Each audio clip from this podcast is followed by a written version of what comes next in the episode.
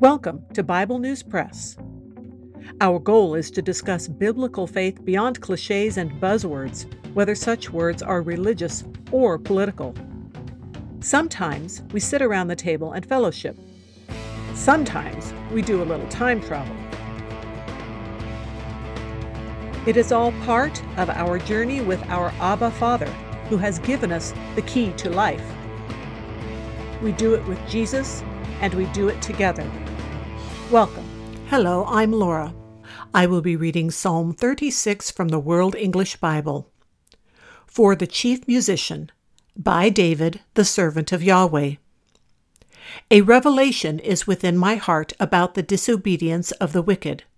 There is no fear of God before his eyes. For he flatters himself in his own eyes too much to detect and hate his sin. The words of his mouth are iniquity and deceit. He has ceased to be wise and to do good. He plots iniquity on his bed. He sets himself in a way that is not good. He doesn't abhor evil. Your loving kindness, Yahweh, is in the heavens. Your faithfulness reaches to the skies. Your righteousness is like the mountains of God. Your judgments are like a great deep. Yahweh, you preserve man and animal. How precious is your loving kindness, God! The children of men take refuge under the shadow of your wings. They shall be abundantly satisfied with the abundance of your house. You will make them drink of the river of your pleasures. For with you is the spring of life. In your light we will see light.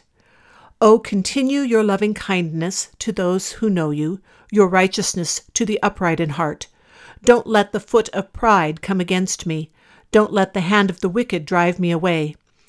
There the workers of iniquity are fallen. They are thrust down and shall not be able to rise. That is the Bible News Press segment for today, but not the end of our journey.